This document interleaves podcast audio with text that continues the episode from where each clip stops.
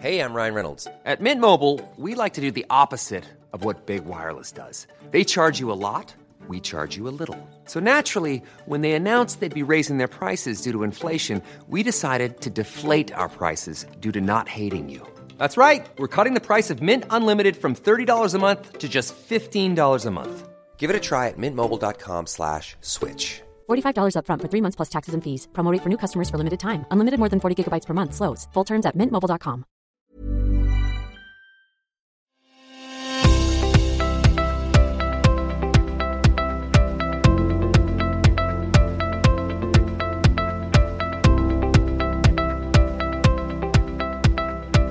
Hello and welcome to Policy Forum Pod, the podcast for those who want to dig a little deeper into the policy challenges facing Australia and its region. I'm Martin Pearce.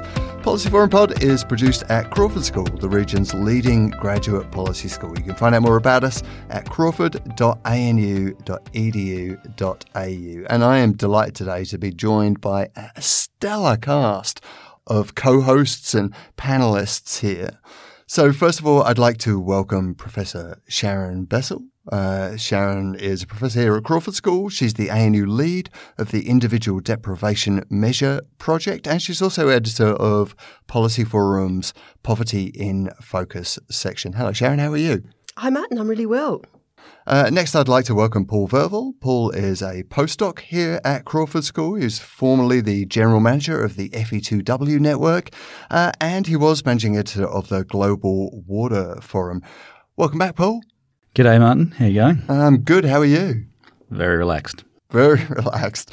Next up is uh, Julia Ahrens. Julia is, as uh, regular listeners will know, a presenter for Policy Forum Pod. She's also a marketing communications coordinator, here at Crawford School and an associate researcher at the European Institute for Asian Studies in Brussels. How are you, Julia? I'm pretty well. I'm really excited to be on the other side today. It is really exciting, isn't it? And last but certainly not least, drum roll, because we've got a very special guest with us here today. I'd like to welcome Jodie Lee Trembath. Uh, Jodie is a PhD scholar at the School of Culture, History and Language here at the ANU, but she's also presenter and managing editor of the br- brilliant Familiar Strange blog and podcast. Hello, Jodie. Hello, Martin. It's very exciting to have you here. Are you excited to be in the Policy Forum Pod studios? I am so excited to be in this very funky studio, which is so different to the studio we record in. So it's it's a whole new world. It's a whole new world. Now, before we get started with our very special Ask Us Anything episode, don't forget that there are still spots available on our Facebook Pod Gang. If you want exclusive insights into what's going on behind the scenes, you want to chat to other listeners and our presenters, then come join us. Just type Policy Forum Pod into the search bar. So, today on our special 100th episode of Policy Forum Pod, we're going to have a crack at your questions. For the past past two weeks, we've been putting out calls to you, our listeners, to ask us anything from serious, hard hitting policy questions to funny or the seriously weird. And you have given us plenty to choose from. We don't want to spoil the discussion too much, but we're going to be having a look at a huge range of topics from the 2020 US elections, a more climate conscious future, to whether sweet corn on pizza is acceptable or completely deranged. And I saw that on our Facebook podcast group. That was a hot topic this week. Uh, for some of your policy related questions, we went out to uh, some of the experts from around ANU. So you're also going to hear from people like Mark Kenny, Richard Rigby, Liz Allen, Paul Burke, and uh, uh, Leo Dobes and Quentin Grafton. So, listeners, lean back, put on your headphones, and take a listen to what our panelists have to say. But before we get to that, a reminder that we are really keen to get your thoughts, your comments, and your questions. You can reach us on Twitter, where we're Apps Policy Forum. You can find us on Facebook, join the Policy Forum Pod group, or you can just email us. Go old school. We're podcast at policyforum.net. All right, so let's crack on with these questions. We've roughly sort of divided them up into politics and policy and some sort of general knowledge stuff. And uh, some of these questions have been put to us on the podcast group, some have come to us via Twitter, but we've also sent our roving reporter Branko out to get some questions from people around Canberra and also to get some responses from some of the academics around ANU. So the first question, uh, this was a written question. Kim wanted to know with the US election coming in 2020, what do you think? Is Donald Trump going to be re elected? So perhaps I might put this question to you, Sharon. What do you reckon about that? I think this is actually a really hard one to call. Um, I would like to say no, there is no possibility of Donald Trump being elected, but I did say that during the campaign for his first election, and he was elected. I think that the interesting thing about Donald Trump is that for his supporters, um, it does seem that he is achieving some of the things that he promised he would achieve. And that's one of the points of disillusionment with politics that politicians promise all kinds of things and then they don't follow through. And where Trump is not delivering, um, he can point the finger at others. So around the wall, um, which many of us would see as a, a, great debacle, you know, Trump's position would be that he is doing all he can to fulfill that promise, and others are stymieing him. So for his support base, it actually looks as though he's trying to deliver on what he promised. Um, he's also the master of spin, and he's the master at creating an echo chamber where he is able to lead and control the discourse. Um, and despite the criticism, despite, despite the concerns, and despite the real facts, um, he's able to manipulate very, very well. So I, I think alarmingly, there is perhaps a good chance that he may well be re-elected. Oh, that's a slightly bleak take. Paul, what do you reckon? Well, uh, I think it really depends upon who the Democrats put up as uh, the opposing candidate, and uh, assuming that Trump doesn't have to go through a primary for the Republican nomination. I think it all comes down to authenticity. And the thing that Trump managed to do is come across as being authentic. Uh, and being able to sell a vision uh, to people. Now you can say what you like about that vision and and and what and who the particular demographic is that it's appealing to and and who it doesn't appeal to, but he comes across as authentic, and I think that's the most important thing for politicians today is authenticity. Yeah, so the general take around the table seems to be that yes, Donald Trump probably will be re-elected. So thanks for that question, Kim. Next, I want to move on to a question from Destiny, um, who wrote to us in light of the federal budget, should ACT based university graduates reconsider aiming for a public service position? Now, this makes me think of the discussion that we had last week uh, around this. Perhaps I'll turn to you, Jodie. What's your take on this? Well, from a federal budget perspective, I couldn't say for sure, but I would certainly say that there's a lot of research around public service motivation, and it doesn't seem like a very good time in history to be fulfilling a public service motivation. Public service motivation is the idea that you go into a particular role in order to serve the public with pro social intentions. And the research shows that a lot of the time, the public servants don't really get to see the results of what they are actually trying to achieve, and that is extremely demotivating. So I think it really depends on what your intention is when you are going into a public service role. If you really want to see the good you're trying to do in the world, maybe public service isn't good for you right now. Oh, that's a slightly bleak take as well, but yeah, no, it's good. Well, look, I, I I'm happy to have a go at this because I think Destiny that um, uh, the public service needs people who want to change the world for the better. Um, so I think, in light of the federal budget or any other uh, mitigating factors, uh, if you feel like you can make a positive difference, then absolutely, the public service is a is a is a good place to be, regardless of what's what's going on. So the next question I want to turn to is an audio question, which is from Scott. Let's have a listen to that. I was wondering whether the federal budget will be a win going into the election for the Liberals or not. Well, that's a good question. And we went out around ANU and put this question to someone who knows this stuff better than most. It was Mark Kenny from the ANU Australian Studies Institute. Let's have a listen to what Mark had to say. Well, the government certainly hopes so, but the uh, the question is really um, going to be determined by the voters at the election. Certainly, going into this election, the early signs are from Newspoll that uh, the budget's gone down well.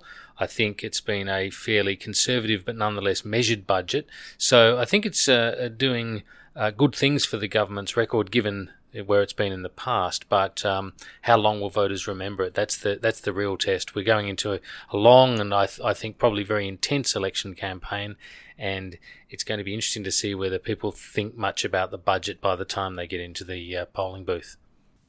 So that was Mark Kenny there. Those were his thoughts.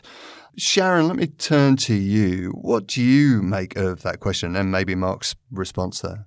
Look, I, I, think Mark's right. It depends what is in but, uh, voters' minds as they actually go to, to vote. But what I find really interesting about this budget is the extent to which it was designed to win an election. You know, it is carefully thought through. Um, it is, as Mark points out, quite measured. But it's an Insta budget you know, it's it's like a photograph that's designed for Instagram. It's crafted in a particular way to get a headline. And this really worries me because I think it's indicative of something that's happening in politics in Australia, but also more broadly, where the idea of medium and certainly long term planning seems to be overshadowed entirely by the immediate politics of the situation and by winning the next election. And I think the, this budget is a really powerful example of that. And of course, the government wants to be re elected.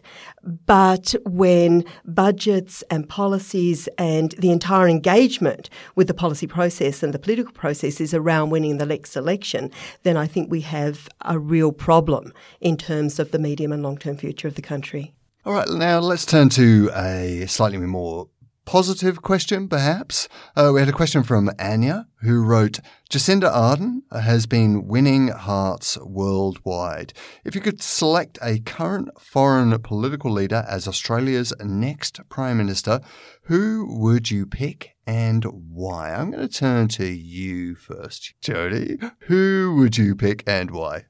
I mean, if I was going to marry one of them, it'd be Jacinda Ardern. I mean, everybody wants to marry Jacinda Ardern, right? But It'd be a very long queue, I think. I think so, and my husband wouldn't be very happy about it. So sorry, uh, but I'd have to say, actually, Katrin Jakobsdottir, who's the Prime Minister of Iceland, who I just think is equally as amazing. They are so progressive in Iceland. She uh, believes strongly in the power of research and intellectualism. She's kind of the antidote to the anti intellectual environment that the rest of the world seems to be going through. I, I love her. Lots of interesting stuff happening in Iceland. What do you reckon about this, Julia? I think I, I would agree with Jodie on that, and also because I think when we think about women in politics or good, good or great leaders in politics more generally, we do tend to look at the big countries and the most important countries on the world stage, but we don't tend to think about so much about the small countries. And just as Jodie said, Iceland is a fantastic example of that. They seem to be light years ahead in terms of gender equality and public discourse on gender equality. And when we look to uh, New Zealand, and that's something that stood out for me when I was going through my newsfeed in the morning, suddenly the world was looking at New Zealand. And that was such a fascinating thing to see in Germany. There was so much reporting about how great it is to have such a empathetic leader who's taking such a different approach to dealing with such a horrific incident. So I think, um, yes, Jacinda Ardern and the leader of Iceland would probably be up there for me as well. Are there any other nominations from around the table? Sharon? Well, I don't actually have any nominations, but I did want to make a point on women in politics. As you know, when we think about Jacinda Ardern, and we're all very carefully saying the Prime Minister of Iceland because I'm certainly nervous about trying to pronounce her name. Jodie, you did that beautifully. Oh, um, but when we look at those two leaders, I think what it does demonstrate is the importance of different perspectives in politics and different leadership styles. And the argument has been made through research and through advocacy for decades that women's leadership is really important because, because it brings something different. And I think in both of those examples, we see that playing out. And so it's not about women being better leaders or men being better leaders, but it's about the importance of different leadership styles and how that can really contribute. So I think they're both great examples, but I think it also speaks to the importance of women in leadership. So, but so far around the table, we've only got one nomination. Paul, who would you uh, nominate for this? Well, my nomination, I, guess it's a bit of an obvious one, but my nomination would be uh, Mayor Stubbs uh, from uh, Talkeetna in, in Alaska, which, as many of your, your listeners would know, has been in power for about 20 odd years now. Many of our listeners would know that. yes. And uh, the thing that he's done is that he, he's put together this vision for his constituents, and they they have a very they, they know that he has a vested interest in the community. Strategic, a good decision maker, and he's also a cat. Uh, he's a cat. He, he's also a cat, yes. And I, I think that in Australia, what we could we could really think about the things that cats could provide to our democracy. You imagine question time. Yes. Um, you could imagine Senate estimates. Uh, yeah, I I think strategy, decisiveness, and long term vision. I look Can I as- change my vote? Can I ask if he's a real cat or if he's a person in a cat suit? No, he's a real cat. That's fabulous. I look as a dog person. I find this discussion fairly troubling. I've got to say. Yeah, I'm a dog person too. But I have a dog that's a lot like a cat, so she could be perfect. All right, so uh, thank you for your responses there, and thanks to uh, Anya for that great question there. So now let's move into uh, some specific policy issues, and we had a question from Mitzi, who asked, "What are some tangible examples of where policy research, as opposed to as opposed to Coombs or Shergold, Shergold style reviews, have changed practices in Australia. I'm going to turn to you, Sharon. I'm going to put you on the spot. What are some tangible examples of where policy research has changed practices? So this is the opportunity to say, well, there's there are a number of research projects, Martin, that I've been involved in that have changed practice, but I'm not sure I can make that claim. But one example that I would give that I find really interesting is the work that has been done by I think it's fair to say a multitude of researchers around what it is that best supports children. And this has been done in Australia um, and globally um, across a number of disciplines. And in Australia, ARACY, which is um, the Research Alliance for Children and Young People, has developed what they call the NEST, which is a way of thinking about um, the, the approach that communities, that governments, um, that civil society organisations can take to supporting children. And they have a number of domains. One of those domains is love and support. Now, the idea of legislating for love or building policy for love is, is a really curious idea um, and one that lots of people would reject. But for children, it really matters. And so this has been picked up in a number of places, but in Tasmania, for example, the state government's plan for young people includes a domain around love and safety, which is based on that work that ARACY has done, which is based on the work of many, many researchers. Um, and so this isn't actually about legislating for love, but it is about saying we need to take seriously the contexts in which children live and in which they grow up and how they can be supported. And that's not just around a bureaucracy, that's around, you know, building connections that matter for children. So I actually think that's a powerful and beautiful example of the way in which research that at some level may not seem very policy relevant, has actually started to reshape the way policymakers and governments think about their approach to and engagement with children. That's great. That's a very interesting example. Paul, what about you? Can you think of any uh, tangible examples of where policy research has uh, changed practices? Well, Martin, we're here at the Crawford School, and the gold standard uh, for this type of thing is Bruce Chapman and his work. Uh, his work on HECS. And this was at the time when the Hawke government was looking at, in the late 80s, was looking at how they could extend access to higher education in an affordable way. And Bruce worked very closely uh, on establishing uh, income contingent loans. And I believe he's now looking at extending that to other parts of the world.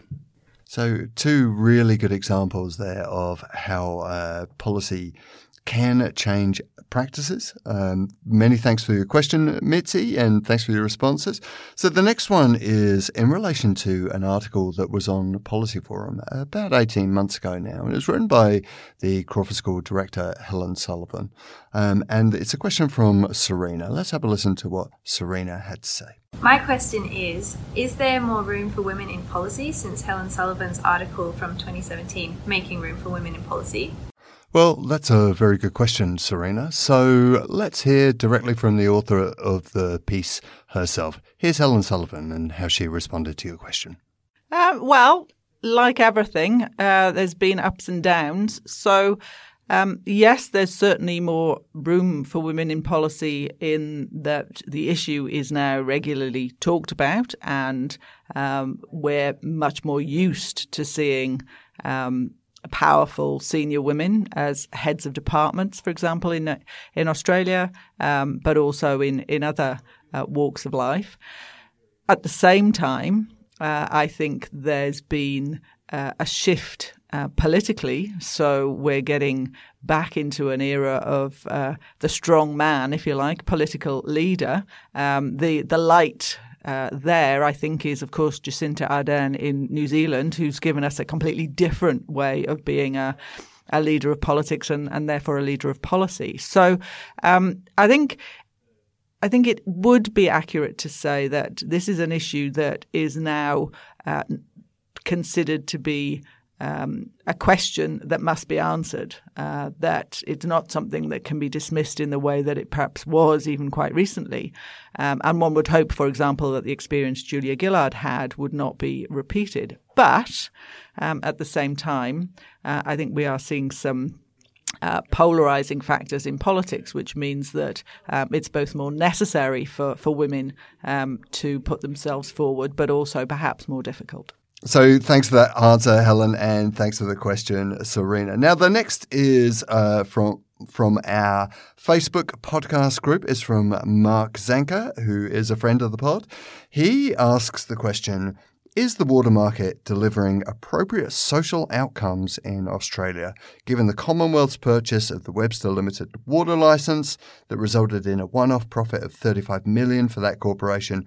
Should we be persevering with this market? Now, for this, we ask occasional uh, podcast guest um, Crawford's water policy expert, Professor Quentin Grafton, for his thoughts on this one. We won't, won't, be able to read out the full, very detailed answer that he gave, but we'll post it later on our Facebook pod group. So don't forget to check that out. Anyway, so Quentin said, in response to your question, Mark, the water market in the Murray Darling Basin is one of the largest in the world with the value of water entitlement worth about 16 billion.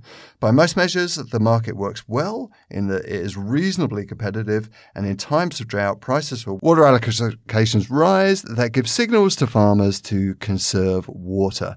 Farmers who cannot make a profit growing rice when the price of water is $500 per million litres sell their water to some other irrigator who can. Thus, the water market helps both buyers and sellers of water, especially in times of drought. Sadly, inequitable social outcomes related to water would exist whether or not water were traded, namely who got the water entitlements and who did not. Notably missing from the free allocation of water licenses from decades ago that eventually were converted into water entitlements were Australia's first peoples, yet they made extensive use of the basin water resources for their livelihood as well as cultural practices. So thanks for that response, Quentin, and thanks for the question, Mark. And we've got another question from Mark, actually, who uh, asks, Competition policy seems not to have worked in the electricity sector. If its objective is to drive down prices, has the time come to rethink the principles of the national electricity market? Now, as the economist in the room, I'm going to turn to you, Paul. What do you think about that? Okay, well, thanks, thanks, Martin. Thanks, Mark, for the question. Uh, I think it's really useful to thinking about principles, what the overriding principle is that governs uh, the design and the regulation of, of, the national electricity market. And that's the National Electricity Objective, which I helpfully have here in front of me. And it's stated in the Nat- National Electricity Law as to promote efficient investment in and efficient operation and use of electricity services for the long term interests of consumers of electricity with respect to price, quality, safety, and reliability and security of supply of electricity, and the reliability, safety, and security of the national electricity system. Now, we don't need to break all of that down, but it's very, very clear that in terms of principles, we're focused on efficiency in terms of how that can deliver better outcomes for customers and how we can deliver that in terms of lower prices for customers and, and secure access to the network as well. So I think the principles are fine. Uh, obviously, we're going for an energy transition, which uh, is a very, very complex thing to deal with, new technologies coming in. But again, to repeat what I said before, what we need in order to drive efficient investment and for investors to have confidence is we need appropriate policy frameworks. And that means that we need energy policy that can provide certainty for investment. We need climate change policy so that investors know that, oh, maybe in 10 years' time, is there going to be a carbon price and do we know what that's going to be? And that's the really important thing. So I think, yes, there are some issues in terms of how the market was set up, how you can have generators, uh, companies that are both generators and retailers and can exert some market power. And there are a whole range of different ways in which the market could be improved to address our emerging challenges. But fundamentally, I think the principles are correct. Great. Well, thanks for the question. Thanks for that, Paul. So the next one is we've got a question from Josh who asks How realistic is the plan to reach the electric vehicle sales target of 50% by 2030 in order to reduce greenhouse gas emissions when we know that a shift from petrol could cost a lot of fuel revenue. And we went out and we spoke to Crawford's Professor Paul Burke to give his expert opinion on this very question. Let's have a listen to that. It's realistic. Norway has achieved it already, and we have 11 years from now until 2030 to catch them up. Australia could definitely do it.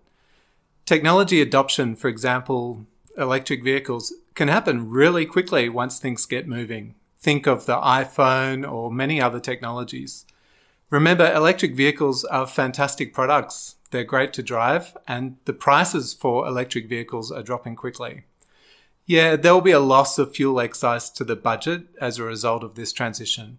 But that's no reason to slow this transition down. There are lots of alternative ways to raise revenue for the budget. So those were Paul's thoughts. Uh, let me turn to you, Julia. What do you think about that? I'm kind of glad that Paul's so positive about this because uh, he's made the comparison with Norway, and I actually saw that in the news as well.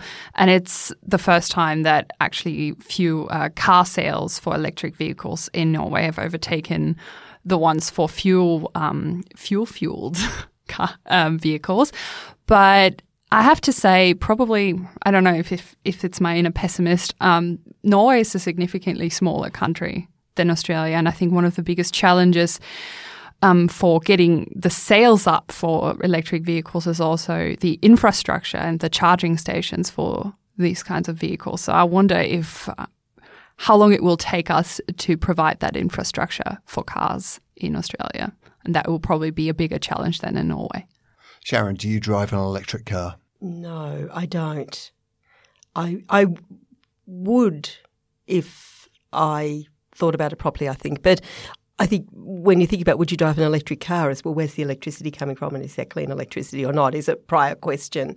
Um, and I think in Norway, I mean, Norway is, it's a very small population, but it is quite a large country. It's a vast country. But maybe what's different about Norway is the extent to which there has been a focus on infrastructure, um, be it roads, although the roads in Norway are generally pretty poor um, compared with somewhere like Australia. But health infrastructure, education infrastructure have been a real focus in Norway. So there is that history of actually investing in infrastructure in rural and remote areas much more so, I think, than in Australia. That's a great question. Many thanks for that, Josh. Now, the next is a question from Howard. Let's have a listen to this.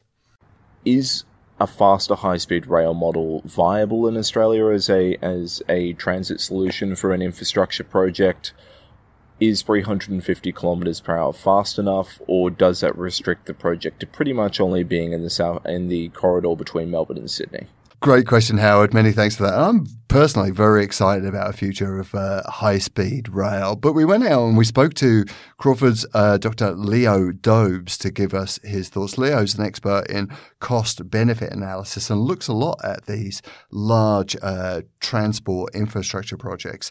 Now, Leo wrote to us while the concept of a high speed rail model for Australia may well be attractive, it's not possible to give a definitive answer regarding its merits. The population of the origin and destination cities are obviously important variables that need to be taken into account, but the alternative of air transport and the relative prices of tickets on high speed rail and aircraft would also be important in determining actual usage, as would the value of travel time. Uh, in order to gain an informed view, a rigorous cost benefit analysis would first need to be carried out. Such an analysis should include factors such as the route followed, the cost of land resumed to build the tracks, any externalities such as cutting down trees or reducing native wildlife, reductions in emissions by aircraft if more people travel by high speed rail, and so on.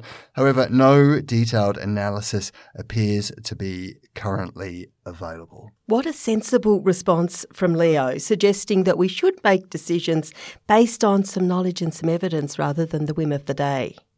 I, th- I mean, I think that's absolutely right. But I also think I, I, I come from London, which is a city which is where most people move around on a day to day basis by the underground. And I wonder today if they were building an underground from scratch, whether they would end up with such a widespread and complex system if they based it purely on a cost benefit analysis. I, I think at some point, you know, you you yes, you need to look at the figures. Absolutely, that's very important. Um, but at some point, you need to say, well, you know, this is a mode of transport that we want to move to. There are benefits to society in having this. But I think that I do think the way Leo is framing. When you're ready to pop the question, the last thing you want to do is second guess the ring. At Bluenile.com, you can design a one of a kind ring with the ease and convenience of shopping online. Choose your diamond and setting. When you find the one, you'll get it delivered right to your door. Go to Bluenile.com and use promo code LISTEN to get $50 off your purchase of $500 or more. That's code LISTEN at Bluenile.com for $50 off your purchase. Bluenile.com code LISTEN.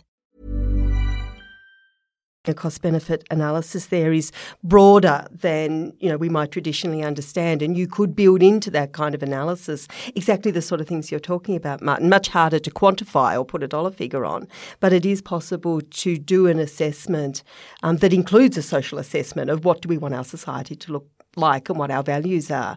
But it's a structured way or a systematic way of actually bringing together the various possibilities, the evidence that we have, the vision of what we want, and actually making some informed decisions rather than perhaps being driven by the next election. Great. Okay, so many thanks for that question, Howard. Uh, so the next is a question from Alex. What implications would they have for Australia to be more climate conscious in the future? And what policies do they think could be put in place to kind of enforce that more quickly than is being done at the moment? So, in case you couldn't hear that, what Alex asked was what are your recommendations for Australia to be more climate conscious in the future and what policies should be put in place to make sure it will go more quickly than it is at the moment? I'm going to turn to you with this, Paul. What do you reckon? Well, Alex, that's that's a great question. Uh, in terms of recommendations, I'm going to sound like a, a, broken record here, but I think it starts with having a target. Uh, nationally, thinking about where it is that we want to go. Now, the states, uh, generally, most of the states and territories, apart from Western Australia and the Northern Territory, they have a target to have net zero emissions by 2050. So maybe the time has come to start to think about at a national level what sort of target we want to have. Now, the next thing you need after that is you need some leadership, political leadership on developing a strategy on how, as a country, we can get there, the transformations that are required in industry and how we live our lives, and also an honest conversation about what it's going to take. And that's not just about costs, which is usually the discussion in Australia, it's also about what the benefits of that transition would be. In terms of how to put the policies in place, uh, I'm a bit biased here. I think carbon pricing has a very, very strong role to play. And there are a few additional elements to having a carbon price. One is potentially to have it as a revenue neutral or to think about the other resources that you need to make it a just transition for people who are working, say, in coal communities in Collie in Western Australia, where I'm from, or who are working in other industries and might be affected by rising prices. But the other thing, too, is to have some independence uh, in terms of how the policy is implemented. Something like a commission or a board, like the Re- Reserve Bank of Australia, uh, to manage the changes in the price over time. Jodie, let me turn to you with that. Have you got any thoughts about this?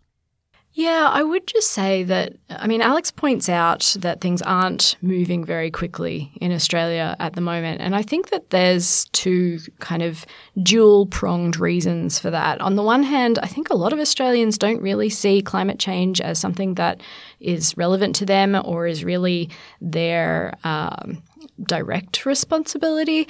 And then on the other hand, I think that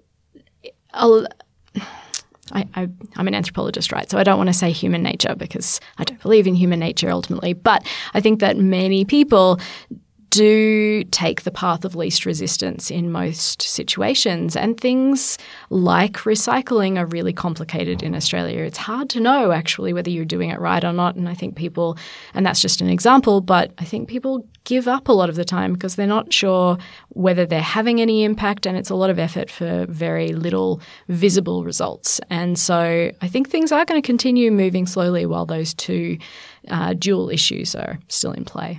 So the next question we got from Shayla, who writes, Can we expect overcrowding of Australia's big cities to ease after permanent immigration cuts and the new regional visa? What do you think about the government's plan to encourage both Australian and international students to study in regional Australia with the plan to invest more in scholarships? It's a great question, Shayla. And we went out and spoke to Dr. Liz Allen from the ANU Centre for Social Research and Methods. And let's have a listen to what Liz had to say? The answer is no. Uh, the government has uh, outlined uh, what they're calling a population policy, which is probably the most earnest scheme, I guess you could say, that we've we've seen for quite some time in Australia. But it doesn't uh, the the population, but the population policy that was introduced only only recently fails to address the issues that underpin Australia's uh, congestion in our in our main cities. And that is that we have failing and inadequate infrastructure that uh, has been really neglected over quite a substantial amount of time. And that's due to what's been occurring at a state and territory level, but also at a federal level. So until we address the real driver of congestion in our cities, and that is infrastructure failures, um, we're not going to see any real impact in, in, in our, in our cities. The other thing too is that if we look at the drivers of why people move to particular locations, if we look at uh, Sydney, Melbourne, and Brisbane, people are going there for opportunities. They're going there for work, for for uh, for education, and the like. Most of those opportunities are along our, our eastern our eastern coast. So people are maximising their potential um, by by locating there, and that's what we would want. We want people to to succeed. We want people to do well. So best idea is to position yourself um, with the potential to to do well, to succeed. So there you go. You heard Liz Allen's thoughts, and many thanks to Liz for her time there. Jodie, what do you make of all this? Yeah, I mean, it's not an area that I'm super uh, well versed on, and I'm inclined to defer to Liz's expertise on that one. But I do think that the idea of building up uh, regional Australia by inc- having various incentives in place to get particularly young people moving into rural areas is fantastic because really, why do people not want to move into rural areas, particularly young people? Because they don't think there are other young people there to hang out with, and there's not going to be anything going on. So the more you get young people out there, the more there'll be happening. And I think turning regional Australia into uh, and having many more hubs is actually only going to be to the good. As someone who lives in rural and regional Australia myself, I'm all for people being encouraged to live there. Sharon, what do you make of it? Yeah, I think there's a, a, flip side to the point that Jodie makes, and that is keeping young people in small towns. Um, and I've been doing some research um, that is an international research project, but we're working in Tasmania in Australia. Um, and that research is looking at the decisions that young people make um, about whether to stay in the small towns that they've grown up in or whether to leave. And across the five countries that we're working in, and certainly in Australia, what we're seeing is that young people often don't have a choice. If they want to pursue their education, if they want even a job, not even a career, then they need to leave. And the research that we've been doing suggests that a lot of those young people leave against their will. You know, they would really much prefer to stay, or they would like to go and experience the world and then come back. But that's often not an option. And it really is around the opportunities that, that are available to young people. But there is often a desire to stay in place, but not the, the possibility to do so. So many thanks for that question, Shayla. That was terrific. And now we've got a question from Marie. I've got to say, I love this question. So let's have a listen to what she has to say. My question is Do you think the Australian government should be able to facilitate um, people whose first language isn't English in our government services and agencies? Now, I love this question because Australia thinks of itself as a multicultural society. Um, yet everything in our bureaucracy is English language. I'm going to turn to the anthropologist in the room for this. What do you? What's your response to Marie's question there, Jodie? Yeah, absolutely. If we are wanting to be in multicultural society, then we absolutely need to facilitate multiple cultures. I think the real question is do we, and I say we meaning the whole of Australia, want to be a multicultural society? And i'm not sure that in our current political climate that that is what you would say australia wants. It's what i want. It's what most of the people i know want but i don't think we would be in the political situation we are if it was as cut and dried as that. So yes uh, to answer marie's question yeah absolutely. Um, let's let's facilitate communication in the languages that people are actually comfortable communicating in. And uh, I think you would see a much greater level of integration over time if people felt comfortable when they first arrived in a country. I think this is a really interesting question because, in relation to government services and agencies, there is in, in many of those agencies and for many of those services, actually the right available for people to um, request a, a, translator or an interpreter um, and for people to engage in a language other than English. Um, but I think what we see is the breakdown between the policy and the reality. Um, and it's interesting when you talk to people, particularly older people, um, who are already struggling with navigating the bureaucracy um, and the struggles that they have to actually have that um, right that they have to an interpreter fulfilled. You know, and very often people will be told to come away or to use their son or daughter to interpret for them. So I, I think that that um, that provision to some extent is there. It's just not enacted. It's just not put into practice. I think Jodie's right. We could go much further and we should think about both multiculturalism and being multilingual. Um, and when you're an English speaker, you can be very lazy. But I think it's it's sometimes the gap that's that's the problem, and whether people can actually claim those services. That's a brilliant question. Many thanks for that, Marie. Now the next question is from Jonathan. Do you think Australia will have to make a China choice? So that's a great question, Jonathan. Many thanks for that. So we went out and asked someone who has a really good perspective on this. Let's hear from Professor Richard Rigby from the Australian Centre on China in the World that's been asked is uh, does Australia will Australia have to face a China choice? Um, and the way that's phrased to start with is interesting. Will I would argue that actually we are already making a China choice, but it's actually not a single choice. When people think about whether Australia has to make a China choice or not, it often comes down to will we in the end have to choose either for China or for the United States?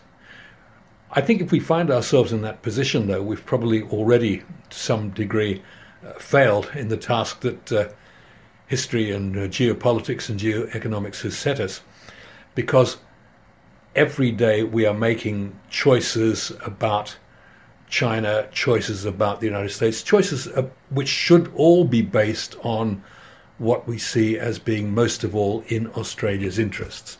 I think the context in which we make these choices, though, is that whether we like it or not, China is increasingly going to be part of our future. And of course, that does have an impact on where we attach importance. Uh, but it's, I think it's not a simple binary thing. The way in which I think we best deal with whether or not we have to make a China choice is by keeping our eyes fixed on what matters most to Australia in terms of our economic, our political, our strategic well being, underpinned by what we think are the most important values, what makes Australia Australia. And that means on a whole range of decisions, either on a day to day basis or on a, on a long, more long term basis, we have to keep all these things in mind. And in, if we do that, then we will find on some occasions, clearly we need to be doing more with China. On other occasions, we'll need to be a bit critical about China. Then again, there'll be occasions when we need to be critical about the United States, sometimes perhaps more critical than we have, uh, have tended to be. Uh, but it's again, I think if we ever find ourselves in this where it's either one or the other, we probably have failed. But what is new is that we cannot escape the fact that, for better or for worse, China is more and more a part of our future. So there you go. Uh, you've heard what Richard Rigby had to say. What, what's your perspective on all this, Sharon?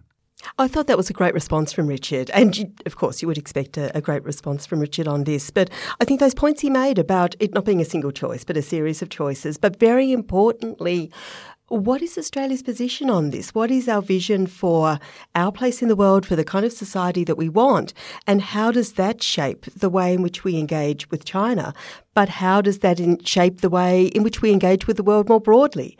Um, so I think that message from Richard is actually important in relation to China, but has much greater significance. Terrific. Well, thanks again for that question, Jonathan, and thanks to Richard for the response there. So, the next bit we want to move on to is a bunch of questions which are all sort of broadly food related. We've got a surprising amount of food related questions. So, I'm going to do these quite quickly. The first was from Dot, who asked, uh, my question may seem like a trivial one, but it's actually of paramount importance. It's on the subject of quiche. Hot or cold? Paul, what's your choice on quiche? Disco. Could you explain, please? I'm just eating a quiche in the disco. I think that's really misguided, Paul. I'm just, i have got a terrible image in my mind. Sounds squishy, doesn't it? Sounds messy. Yeah. yeah. Sounds really messy. Slippery. Yeah.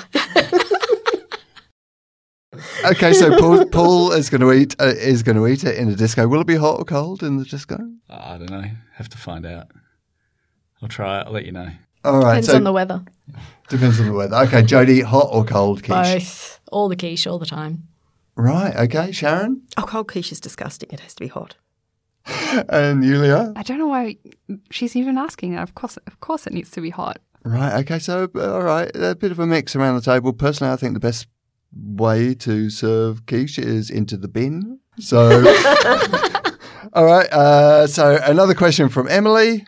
Now, Emily asks, dinner party, what food are you going to bring along? But I want to turn that question around a bit. I want to put our panelists on the spot and say, throw in a dinner party. Each of you get to invite one person to that dinner party. Who are you going to invite? Sharon, who is going to be your dinner party guest? I'm going to cheat because I had three in mind off the top of my head. There were three. They're all dead.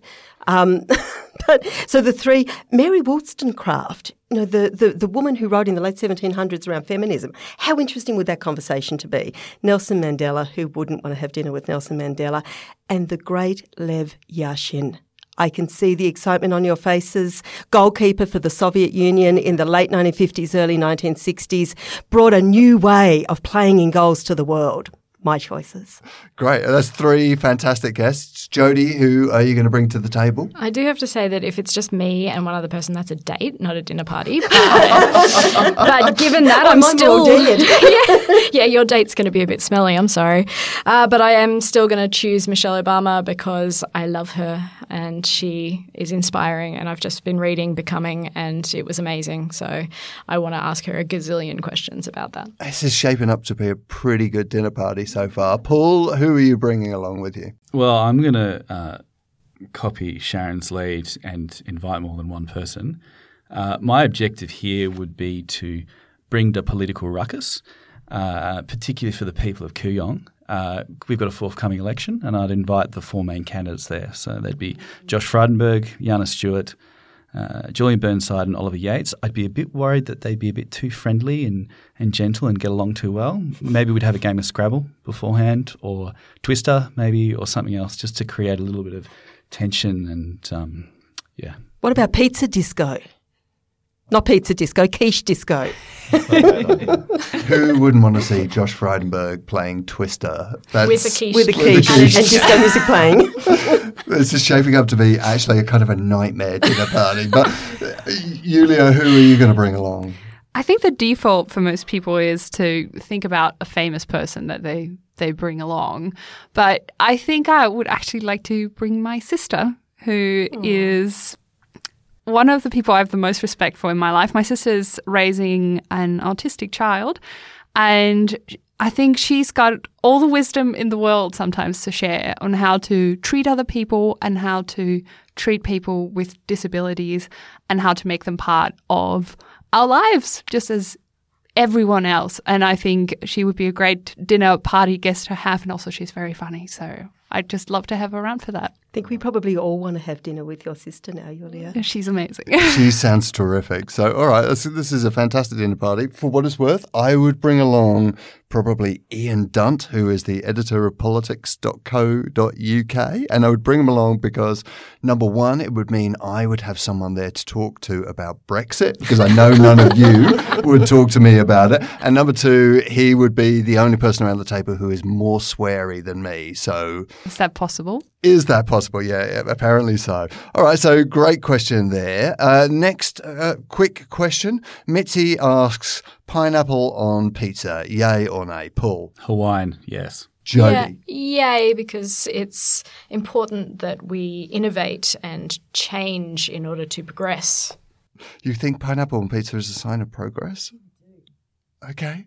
All right. Sharon? I love fresh pineapple. It should never go on a pizza. Yeah, I'm with you totally. Julia? I'm all about innovation and new innovative toppings for pizza, but I feel like with pineapple, I'm kind of hitting my limit. That's too much. It's just fresh. eat I agree with Sharon. party? Fresh pineapple's fantastic. You should not put it on pizza. It's like warm avocado. It's disgusting. Okay, and another pizza pizza topping related question: uh, sweet corn on pizza, acceptable or otherwise? Now, I have very strong feelings about this. I'm a big fan of sweet corn on pizza, and I know from our Facebook podcast group discussion this this week that Yulia is with me. She's also a fan of sweet corn on pizza. Sharon, you're sort of turning your nose up. I don't think sweet corn ever belongs on a pizza, with one exception. I have a friend who makes fantastic sweet corn pizza, so that's delicious, but otherwise it's a no no. Jodie, you've already said yes to pineapple. Yes. Are you going to say yes to sweet corn too? I say yes to change and progress, Martin. Okay, Paul, you're disco dancing with the quiche. Are you happy to have uh, sweet corn on your pizza? Martin, I think that you can live your life however you want to, and I accept you for that. And I, and I think sweet corn on pizza is fine. It's fine, man. It's, it's okay. Well, th- thank you. I appreciate your acceptance. But that sort of sounds like, personally, you wouldn't do it. Yeah, sure. Uh, no, I'd do it. Yeah, I'm a pretty wild man. Let's go for it. That's the very Definitely very a wild man in that disco with the quiche. the very definition of wild is putting sweet corn on a pizza.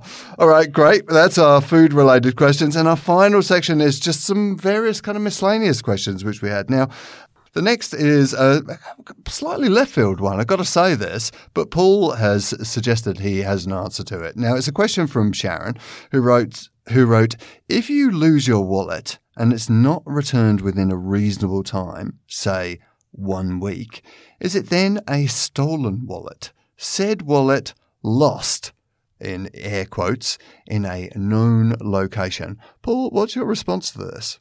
Well, my interpretation of this question, Martin, is that this has been written by Sharon the Wallet, and Sharon the Wallet is currently lost in a known location. Now, my advice to Sharon the Wallet is that you can't be lost in a known location.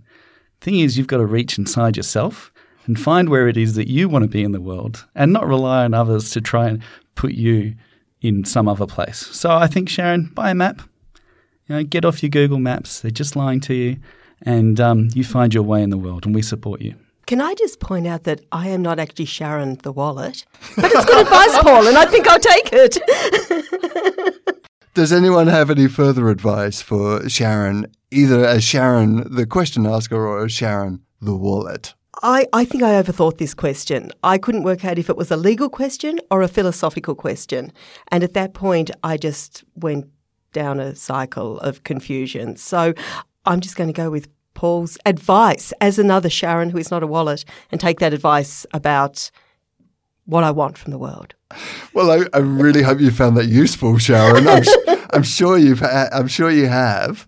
Um, our advice is, uh, if you're after legal advice, you certainly won't get it here. So, okay, the final question I want to tackle. I think this is a, a lovely question, and it's from Laura, who asks, "What's a thing you do in your life that you wish you had started much earlier. I'm going to turn to you first, Julia. What's the thing you do in your life you wish you had started much earlier? Well, until I was 24, I didn't leave my hometown in northern Germany much. So I started traveling quite late, and I have quite a few regrets about not doing an exchange semester during my bachelor's degree. So I can only encourage people if you ever want to travel and if you want to immerse yourself into in in other cultures and learn another language that's the best way to do it. And don't wait for it to happen but go for it as early as you possibly can because the younger you are the easier it is to immerse yourself and the easier it is to actually master a second language. It's the most useful thing that you can do there you go. So travel and learning a second language. Sharon, what's the thing that you do in your life that you wish you had started much earlier? Yeah, for me, this is a really easy answer. And similarly to, to Julia, learning languages other than English. How many languages do you speak? Uh, English. No, I speak just the one. I speak some Indonesian. I speak it really badly because I started to learn it um, as an adult. And so I've never gained the level of fluency that I would like. And my vocabulary is really kind of constrained by the things that I do with the language. Um, so I'd love to be able to speak it fluently. My husband speaks fluent Croatian, um, and that's a beautiful language. I would love to be able to speak that fluently. I can give directions and I can swear, and that's a very useful thing in a marriage, but it would be great to be able to speak it fluently. And there are many languages um, that I'd like to speak. I lived in Norway for a while and tried to pick up some Norwegian, but in Norway, everyone speaks English so well that I would just give up and speak, slip back into English. So, speaking any other language but several fluently, I would love to be able to do. So great. Another vote there for language. What about you, Jodie? What is it that you do in your life that you wish you'd started much earlier? I really wasn't sure what I was going to say for this one. And then Paul started giving Sharon the wallet advice. And I realized that I too need to reach deep into myself and stop letting other people push me around, put away the Google Maps, it's lying to me, and I need to stand up for myself more. And I wish I had started doing that earlier. Standing up for yourself more. Yeah. yeah. No, that's good. That's a, that's a good response. Quite right, too. And Paul, what about you?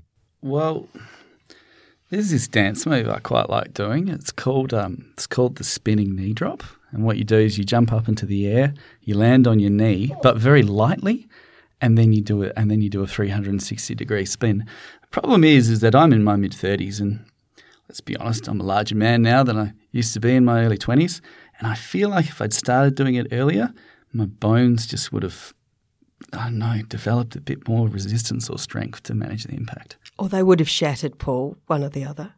I mean, this, this sounds like a very painful dance move. Hmm. I can't even imagine it. I'm trying to put the movements together in my head, but it doesn't really seem to. Yeah, make you need to have a couple of rums first, and then it just happens. I'm thinking the quiche on the disco floor would help with this move, Paul. Yeah, yeah, you land in it. Make it nice and slippery.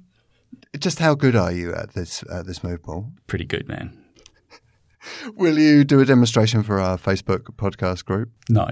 That's so sad. That is such a shame. That is such a shame. Well, thank you for your answers around the table. Some great responses there. Um, for what it's worth, I think the thing that uh, I do in my life that I wish I'd started much earlier, um, I'm going to go in a completely different direction and say gardening because I actually really enjoy it. I find it incredibly therapeutic to just watch stuff grow, to make stuff grow, to be out there with your hands in the dirt, uh, to be out there in the sunshine. I would never have thought that I would be that person. So there you go. Learn a language, do some gardening, stand up for yourself, and be very wary about dance moves. So great, some fantastic uh, answers there. And thank you to everybody who has submitted questions. We really appreciate them. Some some really terrific stuff. Thank you to all of our panelists today. Thank you, Yulia. Thanks, man. Thank you, Sharon. Thanks, Martin. It was fun. Jodie, it's fantastic having you here. Thank you for coming on. Thanks so much for having me.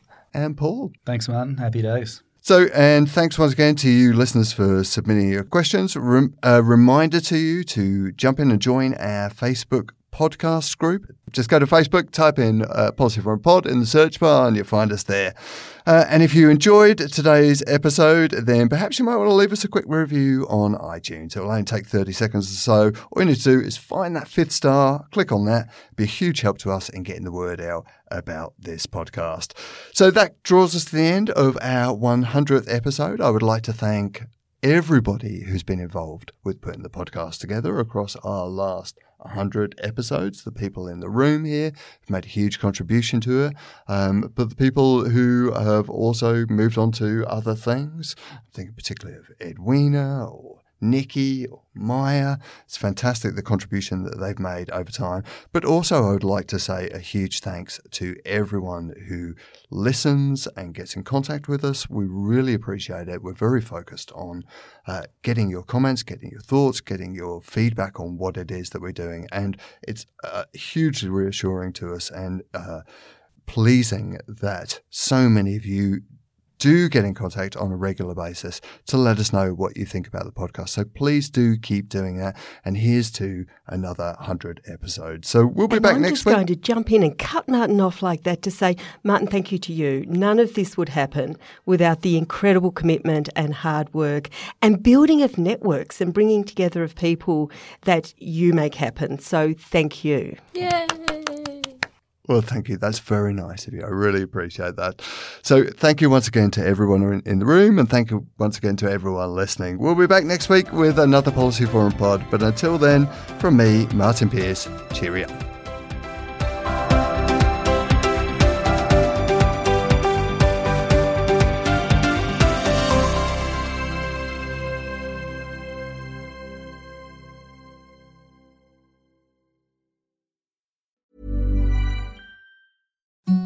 Imagine the softest sheets you've ever felt. Now imagine them getting even softer over time. That's what you'll feel with Boll and Branch's organic cotton sheets. In a recent customer survey, 96% replied that Boll and Branch sheets get softer with every wash. Start getting your best night's sleep in these sheets that get softer and softer for years to come. Try their sheets with a 30-night guarantee. Plus, get 15% off your first order at bollandbranch.com. Code Exclusions apply. See site for details.